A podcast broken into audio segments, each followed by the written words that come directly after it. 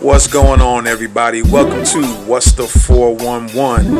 And man, your president is at it again, man. Always saying the wrong things at the wrong time.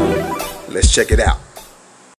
Equal justice under the law must mean that every American receives equal treatment in every encounter with law enforcement, regardless of race, color, gender, or creed. They have to receive fair treatment from law enforcement. They have to receive it. We all saw what happened last week. We can't let that happen. Hopefully, George is looking down right now and saying, There's a great thing that's happening for our country. There's a great day for him. It's a great day for everybody. This is a great day for everybody. This is a great, great day in terms of equality.